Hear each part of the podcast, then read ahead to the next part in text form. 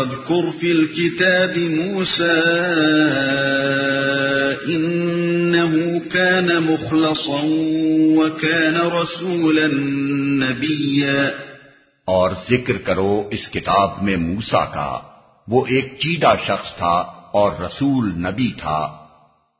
وہ ایک چیدہ شخص تھا۔ اصل میں لفظ مخلص استعمال ہوا ہے جس کے معنی ہے خالص کیا ہوا۔ مطلب یہ ہے کہ حضرت موسا علیہ السلام ایک ایسے شخص تھے جن کو اللہ تعالی نے خالص اپنا کر لیا تھا۔ اور رسول نبی تھا۔ رسول کے معنی ہے فرستادہ بھیجا ہوا۔ اس معنی کے لحاظ سے عربی زبان میں قاصد پیغامبر ایلچی اور سفیر کے لیے یہ لفظ استعمال کیا جاتا ہے۔ اور قرآن میں یہ لفظ یا تو ان ملائکہ کے لیے استعمال ہوا ہے جو اللہ تعالیٰ کی طرف سے کسی کار خاص پر بھیجے جاتے ہیں یا پھر ان انسانوں کو اسلام سے موسوم کیا گیا ہے جنہیں اللہ تعالیٰ نے خلق کی طرف اپنا پیغام پہنچانے کے لیے معمور فرمایا۔ نبی کے معنی میں اہل لغت کے درمیان اختلاف ہے۔ بعض اس کو لفظ نبا سے مشتق قرار دیتے ہیں، جس کے معنی خبر کے ہیں۔ اور اس اصل کے لحاظ سے نبی کے معنی خبر دینے والے کے ہیں۔ بعض کے نزدیک اس کا مادہ نبو ہے یعنی رفعت اور بلندی۔ اور اس معنی کے لحاظ سے نبی کا مطلب ہے بلند مرتبہ اور عالی مقام۔ اظہری نے کسائی سے ایک تیسرا قول بھی نقل کیا ہے اور وہ یہ ہے کہ یہ لفظ دراصل نبی ہے جس کے معنی طریق اور راستے کے ہیں۔ اور انبیاء کو نبی اس لیے کہا گیا ہے کہ وہ اللہ کی طرف جانے کا راستہ ہیں بس کسی شخص کو رسول نبی کہنے کا مطلب یا تو عالی مقام پیغمبر ہے یا اللہ تعالی کی طرف سے خبریں دینے والا پیغمبر۔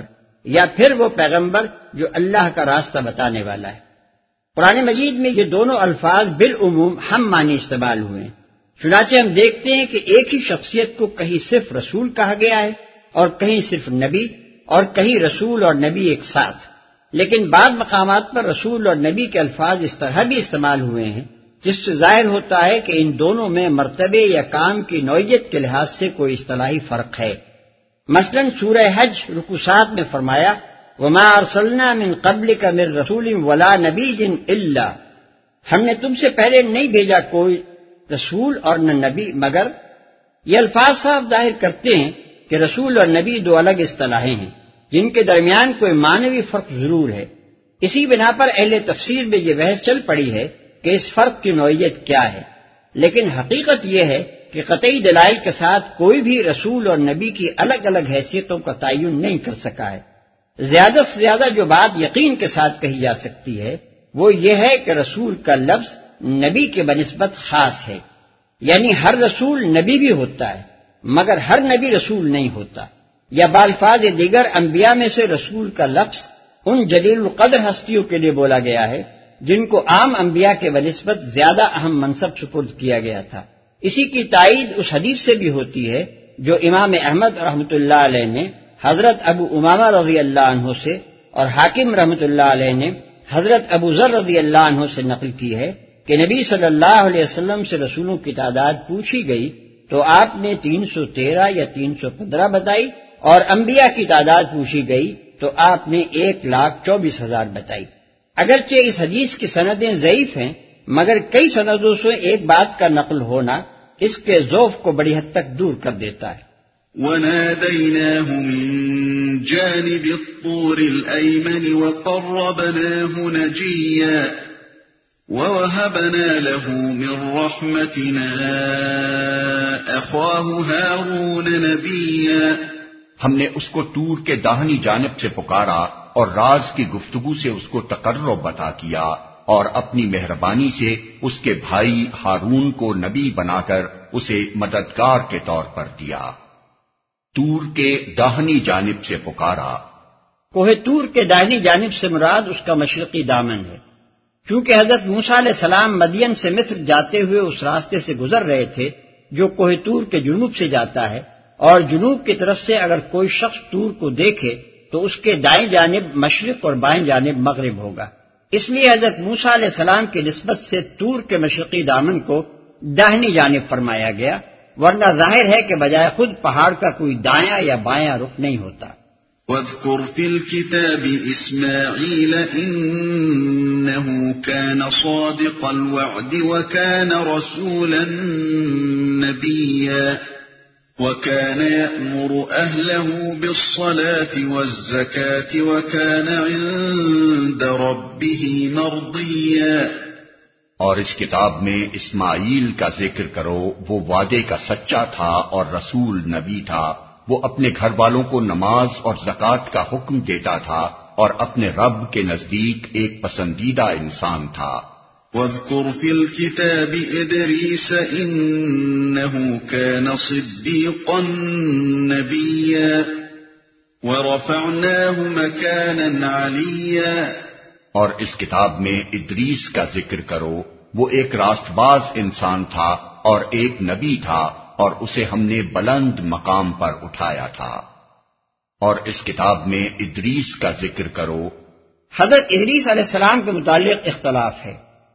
بعض کے نزدیک وہ بنی اسرائیل میں سے کوئی نبی تھے، مگر اکثریت اس طرف گئی ہے کہ وہ حضرت نو علیہ السلام سے بھی پہلے گزرے ہیں۔ نبی صلی اللہ علیہ وسلم سے کوئی صحیح حدیث ہم کو ایسی نہیں ملی جس سے ان کی شخصیت کے تعین میں کوئی مدد ملتی ہو۔ البتہ قرآن کا ایک اشارہ اس خیال کی تائید کرتا ہے کہ وہ حضرت نو علیہ السلام سے متقدم ہیں۔ کیونکہ بعد والی آیت میں یہ فرمایا گیا ہے کہ یہ انبیاء جن کا ذکر اوپر گزرا ہے، آدم علیہ السلام کی اولاد نو علیہ السلام کی اولاد، ابراہیم علیہ السلام کی اولاد اور اسرائیل علیہ السلام کی اولاد سے ہیں۔ اب یہ ظاہر ہے کہ حضرت یاہیا حضرت عیسیٰ اور موسا علیہ السلام تو بنی اسرائیل میں سے ہیں۔ حضرت اسماعیل علیہ السلام، حضرت اسحاق علیہ السلام اور حضرت یعقوب علیہ السلام اولاد ابراہیم علیہ السلام سے ہیں اور حضرت ابراہیم علیہ السلام اولاد نوح سے ہیں۔ اس کے بعد صرف ادریس ہی رہ جاتے ہیں جن کے متعلق یہ سمجھا جا سکتا ہے کہ وہ اولاد آدم سے ہیں۔ مفسرین کا خیال یہ ہے کہ بائبل میں جن بزرگ کا نام ہنوک یعنی اینوک بتایا گیا ہے، وہی حضرت ادریس علیہ السلام ہیں۔ ان کے متعلق بائبل کا بیان یہ ہے۔ اور ہنوک پینسٹھ برس کا تھا جب اس سے متوصلاح پیدا ہوا۔ اور متوصلاح کی پیدائش کے بعد ہنوک تین سو برس تک خدا کے ساتھ ساتھ چلتا رہا۔ اور وہ غائب ہو گیا کیونکہ خدا نے اسے اٹھا لیا۔ پیدائش باب پانچ، آیت اکیس اور چوبیس۔ تلمود کی اسرائیلی روایات میں ان کے حالات زیادہ تفصیل کے ساتھ بتائے گئے ہیں۔ ان کا خلاصہ یہ ہے کہ حضرت نو علیہ السلام سے پہلے جب بنی آدم میں بگاڑ کی ابتدا ہوئی تو خدا کے فرشتے نے ہنوک کو جو لوگوں سے الگ تھلگ زاہدانہ زندگی بسر کرتے تھے پکارا کہ ہنوک اٹھو، گوشہ عزلت سے نکلو اور زمین کے باشندوں میں چل پھر کر ان کو وہ راستہ بتاؤ جس پر ان کو چلنا چاہیے اور وہ طریقے بتاؤ جن پر انہیں عمل کرنا چاہیے۔ یہ حکم پا کر وہ نکلے اور انہوں نے جگہ جگہ لوگوں کو جمع کر کے واد و تلقین کی اور نسل انسانی نے ان کی اطاعت قبول کر کے اللہ کی بندگی اختیار کر لی۔ ہنوک تین سو ترپن برس تک نسل انسانی پر حکمران رہے۔ ان کی حکومت انصاف اور حق پرستی کی حکومت تھی۔ ان کے عہد میں زمین پر خدا کی رحمتیں برستی تھیں۔ حوالہ علی Talmud selections page eighteen to twenty one. اور اسے ہم نے بلند مقام پر اٹھایا تھا۔ اس کا سیدھا سادہ مطلب تو یہ ہے کہ اللہ تعالیٰ نے حضرت ادریس علیہ السلام کو بلند مرتبہ عطا کیا تھا۔ لیکن اسرائیلی روایات سے منتقل ہو کر یہ بات ہمارے ہاں بھی مشہور ہو گئی کہ اللہ تعالیٰ نے حضرت ادریس علیہ السلام کو آسمان پر اٹھا لیا۔ بائبل میں تو صرف اسی قدر ہے کہ وہ غائب ہو گئے کیونکہ خدا نے ان کو اٹھا لیا۔ مگر تلمود میں اس کا ایک طویل قصہ بیان ہوا ہے جس کا خاتمہ اس پر ہوتا ہے کہ ہنوک ایک بگولے میں آتشی رتھ اور گھوڑوں سمیت آسمان پر چڑھ گئے۔ آیت سجدہ۔ أولئك الذين أنعم الله عليهم من النبيين من ذرية آدم ومن من حملنا مع نوح۔ ومن من حملنا مع نوح ومن ذرية إبراهيم وإسرائيل وممن هدينا واجتبينا إذا تتلى عليهم آيات الرحمن خروا سجدا وبكيا. یہ وہ پیغمبر ہیں جن پر اللہ نے انعام فرمایا آدم کی أولاد میں سے۔ اور ان لوگوں کی نسل سے جنہیں ہم نے نوح کے ساتھ کشتی پر سوار کیا تھا اور ابراہیم کی نسل سے اور اسرائیل کی نسل سے۔ اور یہ ان لوگوں میں سے تھے جن کو ہم نے ہدایت بخشی اور برگزیدہ کیا۔ ان کا حال یہ تھا کہ جب رحمان کی آیات ان کو سنائی جاتی تو روتے ہوئے سجدے میں گر جاتے تھے۔ فخلف من بعدهم خلف اضاعوا الصلاة واتبعوا الشهوات فسوف يلقون غيا. پھر ان کے بعد وہ ناخلف لوگ ان کے جانشین ہوئے جنہوں نے نماز کو ضائع کیا اور خواہشات نفس کی پیروی کی۔ بس قریب ہے کہ وہ گمراہی کے انجام سے دو چار ہوں۔ جنہوں نے نماز کو ضائع کیا۔ یعنی نماز پڑھنی چھوڑ دی۔ یا نماز سے غفلت اور بے پرواہی برتنے لگے۔ یہ ہر امت کے زوال و انحطاط کا پہلا قدم ہے۔ نماز وہ اولین رابطہ ہے جو مومن کا زندہ اور عملی تعلق خدا کے ساتھ شب و روز جوڑے رکھتا ہے اور اسے خدا پرستی کے مرکز و محور سے بچھڑنے نہیں دیتا۔ یہ بندھن ٹوٹتے ہی آدمی خدا سے دور اور دور تر ہوتا چلا جاتا ہے، حتیٰ کہ عملی تعلق سے گزر کر اس کا خیالی تعلق بھی خدا کے ساتھ باقی نہیں رہتا۔ اسی لیے اللہ تعالیٰ نے یہاں یہ بات ایک قاعدہ کلیہ کے طور پر بیان فرمائی ہے کہ پچھلے تمام انبیاء کی امتوں کا بگاڑ نماز ضائع کرنے سے شروع ہوا ہے۔ اور خواہشات نفس کی پیروی کی۔ یہ تعلق باللہ کی کمی اور اس کے فقدان کا لازمی نتیجہ ہے۔ نماز کی اجازت سے جب دل خدا کی یاد سے قافل رہنے لگے تو جو جو یہ غفلت بڑھتی گئی خواہشات نفس کی بندگی میں بھی اضافہ ہوتا چلا گیا۔ یہاں تک کہ ان کے اخلاق اور معاملات کا ہر گوشہ احکام الہی کے بجائے اپنے من مانے طریقوں کا پابند ہو کر رہا۔ إلا من تاب وآمن وعمل صالحا فأولئك يدخلون الجنة ولا يظلمون شيئا۔ البتہ جو توبہ کر لیں اور ایمان لے آئیں اور نیک عملی اختیار کر لیں وہ جنت میں داخل ہوں گے اور ان کی ذرہ برابر حق تلفی نہ ہوگی۔ جنات عدن التي وعد الرحمن عباده بالغيب. إنه كان وعده مأتيا. ان کے لیے ہمیشہ رہنے والی جنتیں ہیں جن کا رحمان نے اپنے بندوں سے در پردہ وعدہ کر رکھا ہے اور یقیناً یہ وعدہ پورا ہو کر رہنا ہے در پردہ وعدہ کر رکھا ہے۔ یعنی جس کا وعدہ رحمان نے اس حالت میں کیا ہے کہ وہ جنتیں ان کی نگاہ سے پوشیدہ ہیں۔ لا يسمعون فيها لغوا إلا سلاما ولهم رزقهم فيها بكرة وعشيا۔ وہاں وہ کوئی بےحودہ بات نہ سنیں گے۔ جو کچھ بھی سنیں گے ٹھیک ہی سنیں گے۔ اور ان کا رزق انہیں پہم صبح و شام ملتا رہے گا۔ ٹھیک ہی سنیں گے۔ اصل میں لفظ سلام استعمال ہوا ہے، جس کے معنی ہیں عیب اور نقص سے محفوظ۔ جنت میں جو نعمتیں انسان کو میسر ہوں گی، ان میں سے ایک بڑی نعمت یہ ہوگی کہ وہاں کوئی بےحدہ اور فضول اور گندی بات سننے میں نہ آئے گی۔ وہاں کا پورا معاشرہ ایک ستھرا اور سنجیدہ اور پاکیزہ معاشرہ ہوگا، جس کا ہر فرد سلیم متبع ہوگا۔ وہاں کے رہنے والوں کو غیبتوں اور گالیوں اور فحش گانوں اور دوسری بری آوازوں کی سماج سے پوری نجات مل جائے گی۔ وہاں آدمی جو کچھ بھی سنے گا، بھلی اور معقول اور بجا باتیں ہی سنے گا۔ اس نعمت کی قدر وہی شخص سمجھ سکتا ہے جو اس دنیا میں فی الواقع ایک پاکیزہ اور ستھرا ذوق رکھتا ہو۔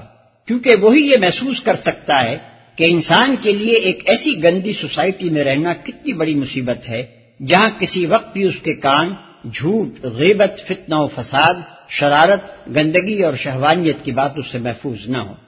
تلك الجنة التي نورث من عبادنا من كان تقيا یہ ہے وہ جنت جس کا وارث ہم اپنے بندوں میں سے اس کو بنائیں گے جو پرہیزگار رہا ہے۔ وما نتنزل إلا بأمر ربك له ما بين أيدينا وما خلفنا وما بين ذلك وما كان ربك نسيا اے محمد، ہم تمہارے رب کے حکم کے بغیر نہیں اترا کرتے۔ جو کچھ ہمارے آگے ہے اور جو کچھ پیچھے ہے اور جو کچھ اس کے درمیان میں ہے، ہر چیز کا مالک وہی ہے اور تمہارا رب بھولنے والا نہیں ہے۔ اے محمد۔ یہ پورا پیراگراف ایک جملہ مترزہ ہے، جو ایک سلسلہ کلام کو ختم کر کے دوسرا سلسلہ کلام شروع کرنے سے پہلے ارشاد ہوا ہے۔ انداز کلام صاحب بتا رہا ہے کہ یہ صورت بڑی دیر کے بعد ایسے زمانے میں نازل ہوئی ہے، جبکہ نبی صلی اللہ علیہ وسلم اور آپ کے صحابہ بڑے اضطراب انگیز حالات سے گزر رہے ہیں۔ حضور صلی اللہ علیہ وسلم کو اور آپ کے صحابیوں کو ہر وقت وہی کا انتظار ہے تاکہ اس سے رہنمائی بھی ملے اور تسلی بھی حاصل ہو۔ جو جو وہی آنے میں دیر ہو رہی ہے، اس طرح بڑھتا جاتا ہے۔ اس حالت میں جبریل علیہ السلام فرشتوں کے جھرمٹ میں تشریف لاتے ہیں، پہلے وہ فرمان سناتے ہیں جو موقع کی ضرورت کے لحاظ سے فوراً درکار تھا، پھر آگے بڑھنے سے پہلے اللہ تعالیٰ کے اشارے سے یہ چند کلمات اپنی طرف سے کہتے ہیں، جن میں اتنی دیر تک اپنے حاضر نہ ہونے کی معذرت بھی ہے، اللہ تعالیٰ کی طرف سے حرف تسلی بھی اور ساتھ ساتھ صبر و ضبط کی تلقین بھی۔ یہ صرف کلام کی اندرونی شہادت ہی نہیں ہے، بلکہ متعدد روایات بھی اس کی تصدیق کرتی ہیں، جنہیں ابن جریر، ابن کثیر اور صاحب روح المانی وغیرہ ہم نے اس آیت کی تفسیر میں نقل کیا ہے۔ رب السماوات والأرض وما بينهما فاعبده واصطبر لعبادته هل تعلم له سميا؟ وہ رب ہے آسمانوں کا اور زمین کا اور ان ساری چیزوں کا جو آسمان و زمین کے درمیان ہیں۔ بس تم اس کی بندگی کرو اور اسی کی بندگی پر ثابت قدم رہو۔ کیا ہے کوئی ہستی تمہارے علم میں اس کی ہم پایا؟ اسی کی بندگی پر ثابت قدم رہو۔ یعنی اس کی بندگی کے راستے پر مضبوطی کے ساتھ چلو۔ اور اس راہ میں جو مشکلات اور مسائب بھی پیش آئیں، ان کا صبر کے ساتھ مقابلہ کرو۔ اگر اس کی طرف سے یاد فرمائی اور مدد اور تسلی میں کبھی دیر لگ جایا کرے، تو اس پر گھبراؤ نہیں۔ ایک متی فرمان بندے کی طرح ہر حال میں اس کی مشیت پر راضی رہو۔ اور پورے عزم کے ساتھ وہ خدمت انجام دیے چلے جاؤ جو ایک بندے اور رسول کی حیثیت سے تمہارے سپرد کی گئی۔ کیا ہے کوئی ہستی تمہارے علم میں اس کی ہم پایا؟ اصل میں لفظ سمی استعمال ہوا ہے جس کے لغوی معنی ہم نام کے ہیں۔ مراد یہ کہ اللہ تو الہ ہے۔ کیا کوئی دوسرا الہ بھی تمہارے علم میں ہے؟ اگر نہیں ہے اور تم جانتے ہو کہ نہیں ہے تو پھر تمہارے لیے اس کے سوا اور راستہ ہی کون سا ہے کہ اس کی بندگی کرو؟ اور اس کے حکم کے بندے بن کر رہو۔